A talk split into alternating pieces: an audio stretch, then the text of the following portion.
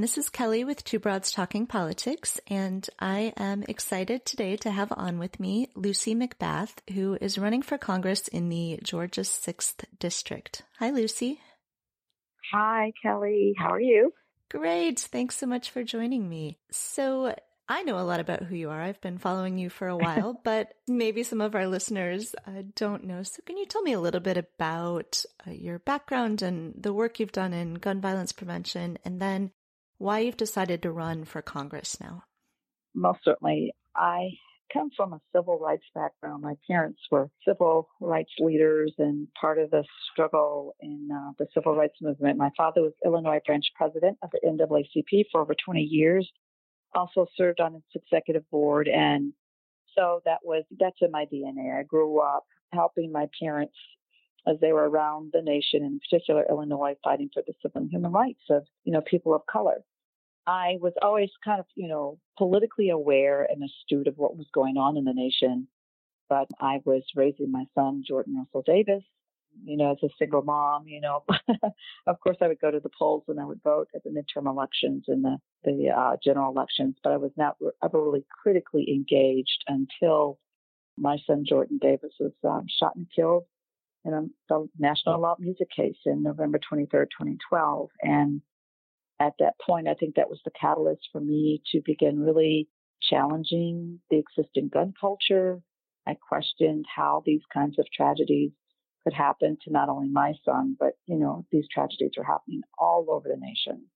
And why were our legislators not willing to stand up and defend the people in their communities? Why were our um, peacemakers, I call them, you know, our clergy across the nation, why were they not speaking out? Because I know that they had in their own congregations people that have been adversely affected by gun violence. So in doing that work, you know, actually became the national spokesperson for Moms Demand Action for Gun Sense in America and also the faith and outreach leader for Everytown for Gun Safety and Moms Demand Action, doing the work of trying to bring some common sense solutions uh, into our existing gun laws, working with volunteers with Moms Demand Action around the nation, uh, helping to build this grassroots movement for safer gun laws and safer communities. So that's how I really began working in gun violence prevention.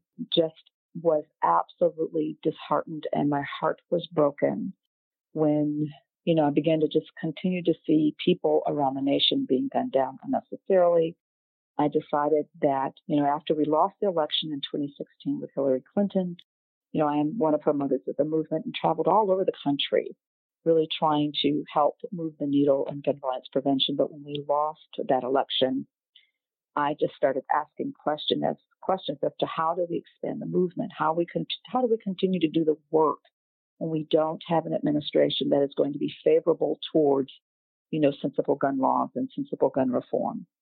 And so I decided the best way for me to really kind of make a difference for my neighbors, the people that I live next door to every day in Georgia, is to expand the work in gun violence prevention and, and to run for office. I was running for the district level seat, District 37, which is my district in Marietta, Georgia. But after Parkland, I was just completely horrified by the fact that our children were being gunned down in schools, that they're unable to spend their time being educated and concentrating on exams and their extracurricular activities with, without the fear of being gunned down. And that was really, that's the point that pushed, pushed me past inertia to, to move for a, the congressional seat. What I began to recognize is that our children were doing the work that our legislators were not doing. That our children were doing the work of preserving their futures that are, that the adults were reluctant to do and that I vowed that I would do everything in my power to help them. You know, my son didn't get a chance to go to college. My son hasn't gotten a chance to grow up. And I want to do everything in my power to make sure that my voice in Washington will help move the needle on gun violence prevention. And that we needed people in Washington that would have an open door policy, always listening to the citizens that they represent, always making sure that they're doing the best to meet their needs but they deserve, you know, to have an inclusive vision for the communities that they live in, and that I just really believe and know that I am the best skilled for doing that work because I've been doing organizing and movement building. I've been talking with people around the nation and I've been understanding what they're concerned and worried about and what their fears are, even outside of gun violence. And those are the same fears and concerns that my neighbors in Georgia have. So that's the reason why I decided to run for the 6th Congressional District. I have two young sons myself and I I just can't imagine what what that would be like to go through and I'm I'm so humbled really that you could take that experience and use it to to drive your activism. You know, I think for a lot of people it, it could just sort of break them. Can you talk a little bit about sort of where your where your strength and your drive comes from in doing this work and in keeping going? Oh, most definitely. You know, I'm a woman of deep faith. And so anyone that knows me knows that I lean on God, just unequivocally. I lean on God. That is where my strength comes from every single day. Um, and also, too, the, my strength comes from the people that, that are out there doing this work. You know, people that are out there trying to save lives. You know, I look at them and I say, wow, you know, they're just like me. We're out here fighting to preserve you know, democracy. We're fighting to preserve human life. And, you know, there are people that um, never have a voice. There are victims that will never get to tell their stories. There are people that will never have the resources to be able to really, you know, create the change and stimulate stimulate the change that we need to change this culture, this, you know, extremist gun culture. And so, um, I, meeting with volunteers and mothers and fathers and parents and loved ones across the country who have lost someone. I know what that feels like. I know how devastating that is, not only to the loved ones, you know, the survivors of these crimes, but it's it's a devastating loss to our communities. And whatever affects our communities is devastating to the nation at large. So I, I, I do not take lightly the, the mantle that I've been given, but I take it on because I know that yes, I could have tucked my tail between my legs and gone off in my own pain. But that would have been like a second death. I've already lost Jordan, and I refuse to lay down and die to this extremist culture. Um, we have a responsibility as human beings to care about one another outside of ourselves. And that is what I was teaching and training Jordan to do and be. So I, I have to live that legacy, and that legacy is extended to everyone outside of Jordan. And that's why I do this work. So you mentioned that as you've been traveling around the country, you've been hearing the other issues that are really affecting people, things beyond maybe connected to gun violence, but, but other than gun violence. Can you talk about what some of those other issues are that are driving your campaign? Oh, most definitely. I'm very, very concerned, um, you know, not only about gun violence, but I'm very, very concerned about education. Know, I definitely think that our legislators should be spending more time and resources making sure that our children have the education that they need. The fact here in Georgia that we're paying into a federal paying federal tax dollars into an education system, and if we still have children that um, don't have the resources that they need, we still have teachers that might be dealing with wages that might they might not be able to live comfortably on. Um, and also, too, I can remember specifically when Jordan was in high school here in my district. He came home one day and he didn't have a math book. And I said, Jordan, where's your math book? He said, Mom, we, we don't have math books. I said, Jordan, you're teaching me. And he said, No, Mom, we don't have math books. So I know when we're paying federal tax dollars, you know, into, you know, ed- our children's education, we should be able to see where those dollars are going. Our children have to be able to compete globally now in a global society. We need to make sure that we're doing everything possible to give them the safety net and the, the, the tools, everything to be able to compete and to be successful. I know that, you know, the Trump administration has been trying to, you know, uh, defund the Department of Education. I think that's absolutely a tragedy. And I intend to do everything that, that I can to make sure that our children have the resources that they deserve. Very, very concerned about health care. Uh, you know, I'm a big proponent of healthcare. My parents were healthcare providers I'm a two time breast cancer survivor, so I understand and know how important it is that my citizens in my state have access to good health care. And I want to make sure that the federal tax dollars that we're paying into the healthcare system, you know, those federal tax dollars are going outside of my state here. We have a lot of people that don't even have access to Medicaid. I want to be able to expand Medicaid so that everyone has good health care because when they aren't able to have that good health care, a lot of those expenditures are passed on to the middle income families. And I, it's just, it's just not right. I want to make sure that we're able to, in the Medicare system too, be able to cover as many people as we possibly can. I also want to make sure that, you know, we're able to, to lower the eligibility age for Medicare. I think that's extremely important. Um, these are just some of the things I'm very concerned about. I'm very concerned about our infrastructure, making sure that, you know, we're able to have good, strong roads and a viable transportation system that allows people in my district to be able to go to other population centers around the Atlanta metropolitan area. So there's just a number of things I'm really concerned about. I'm concerned about immigration. You know, I just want to make sure that, you know, that people are represented fairly. As a woman, as a, one, as a woman and as a minority, I understand what it means to be discriminated against. I don't believe that any person in this country should be discriminated against uh, in terms of their ethnicity or their religion. And so I also want to make sure that people have the ability to have a clean pathway to citizenship. And I could go on and on, but these are just some of the things that are very, very important to not only to me, but to the people that live in my district. And so the Georgia 6th District, this is around the Atlanta area? Yes, ma'am. It is the Atlanta metropolitan area. It's comprised of North DeKalb, North Fulton, and East Cobb. Okay. And so this was a district that was represented by Tom Price. And then when he left to join the administration, the Trump administration, there was a special election there. And so even though Tom Price had been winning by fairly healthy margins in the district, the special election was actually very close between Karen Handel and Jon Ossoff. So do you think that, that this is a district that is is going to be able to flip to, to Democratic representation? Absolutely. In our special elections in the fall in November, we actually did flip five districts, and most of those seats went to women.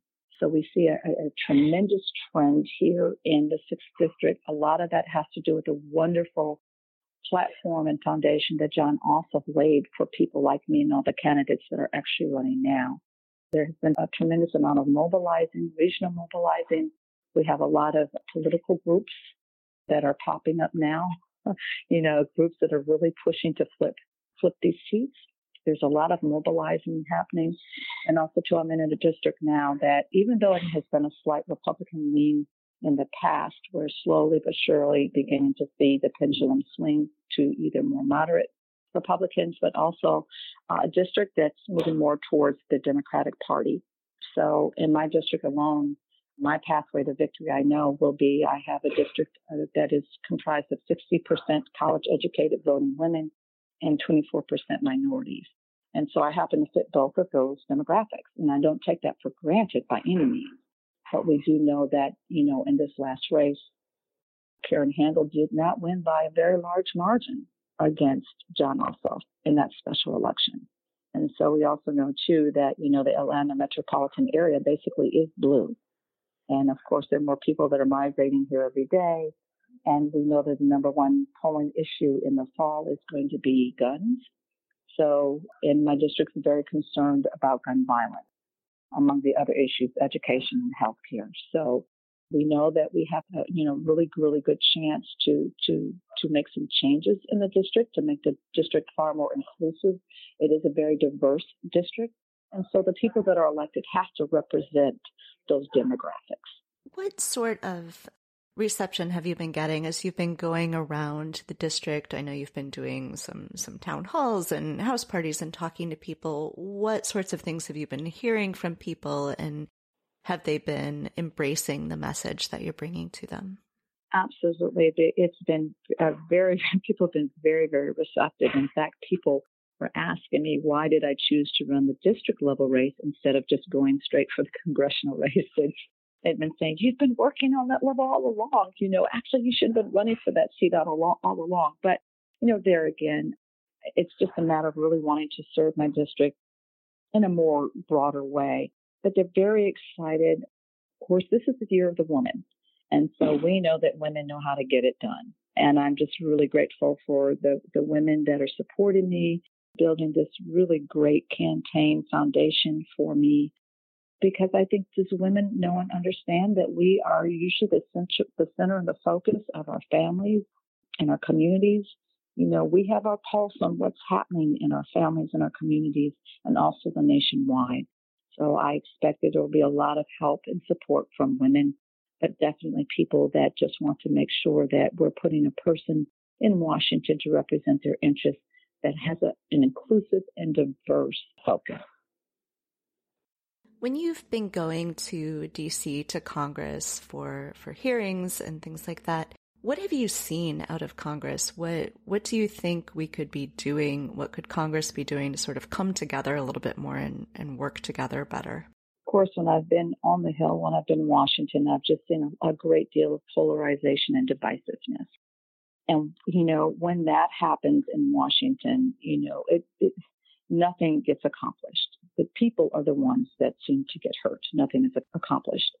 Um, when there's a lot of chaos coming out of Washington, it makes it very hard to understand and know, you know, where the country is going and how, you know, how is this going to um, what are the implications of this chaos and, and, and polarization? Of course, you know, implications are is that, you know, people get hurt. I think people are very concerned about the economy.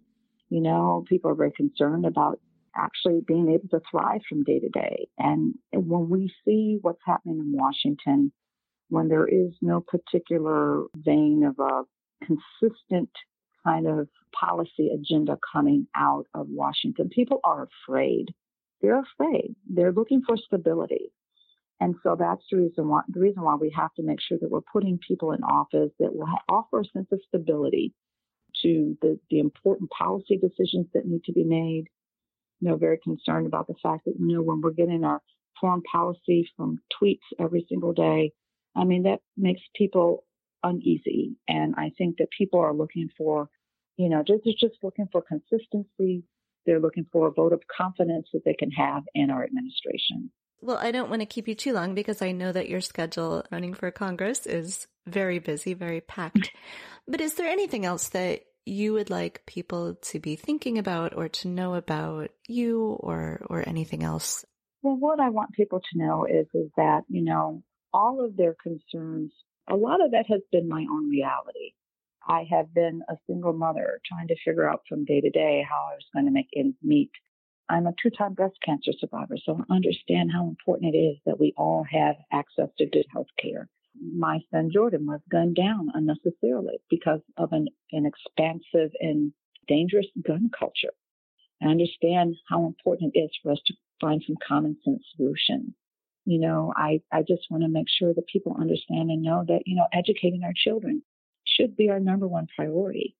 My son Jordan, I ended up homeschooling him because I didn't want him to go to a Title I school, failing school. Not everyone has those options, but I did have that option. And our children should be able to be educated in their own community and get the best education that they can. I am a woman who, number one, I'm a woman. And as I said before, I am a, a minority and I will fight tooth and nail to make sure that no one in my state and in particular in the country is discriminated against because of their ethnicity or their religion. We're one nation under God and we need to make sure that everyone in this country can live the way the Constitution says they should be afforded to live. And in Washington, I intend to do my best to represent, you know, not only just my neighbors and those people that I live with in the sixth congressional district, but making sound decisions that are inclusive for all of America. Well, I love that. And I, I'm really excited about your campaign and we're going to do everything we can to amplify your message. So thank you so much for all the work that you do and and for running for office and, and really taking on this this mantle of service. Thank you so much, Kelly. And I couldn't have done what I'm doing now without the help from Moms Demand Action and Everytown for Gun Safety. they kind of have been the catalyst to put me on this road. So I'm very grateful. And one final quick question. I think I saw that you like motorcycling in your in your limited spare time. So what kind of bike do you ride? Well, actually I used to have a Ninja myself and I actually sold that bike, but I do ride. Um, we have a Harley. It's an ultra glide. I ride on the back of that with my husband. I no longer ride my own. I just like sitting on the back and breathing in the fresh air and just letting my mind go free just for those few moments that we're riding. I don't have to think about anything. I can just be free. Well, good luck with your campaign and thank you so much for talking to me. Thank you. You have a great day. You too. Thanks for listening to Two Broads Talking Politics. Our theme song is called Are You Listening? off the album Elephant Shaped Trees by the band Imunari, and we're using it with express permission of the band. Our logo and all original artwork is by Matthew Weflin and is done expressly for Two Broads Talking Politics.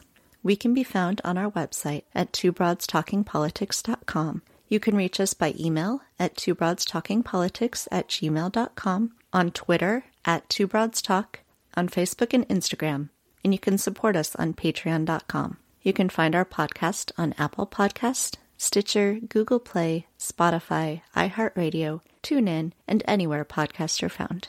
If you are interested in advertising on Two Broads Talking Politics, please email us at twobroadstalkingpolitics at gmail.com.